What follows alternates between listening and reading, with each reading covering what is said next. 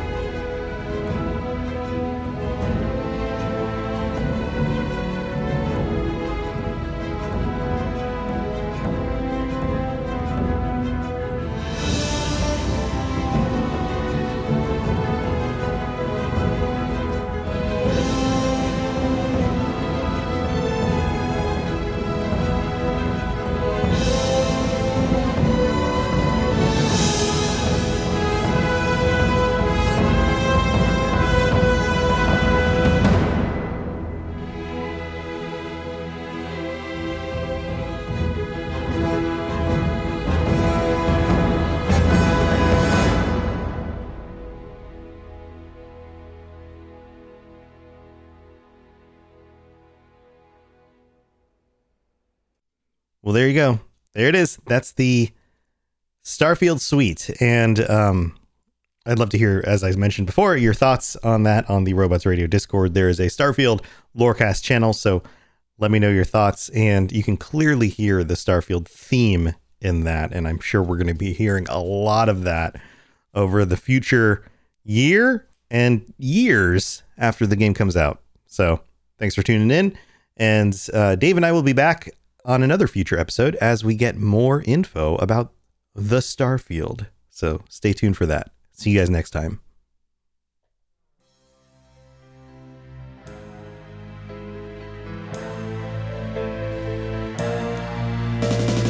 Thanks for listening to the podcast. We hope that you enjoyed this show. Did you know that parodies are copyright protected? Tell a friend and review.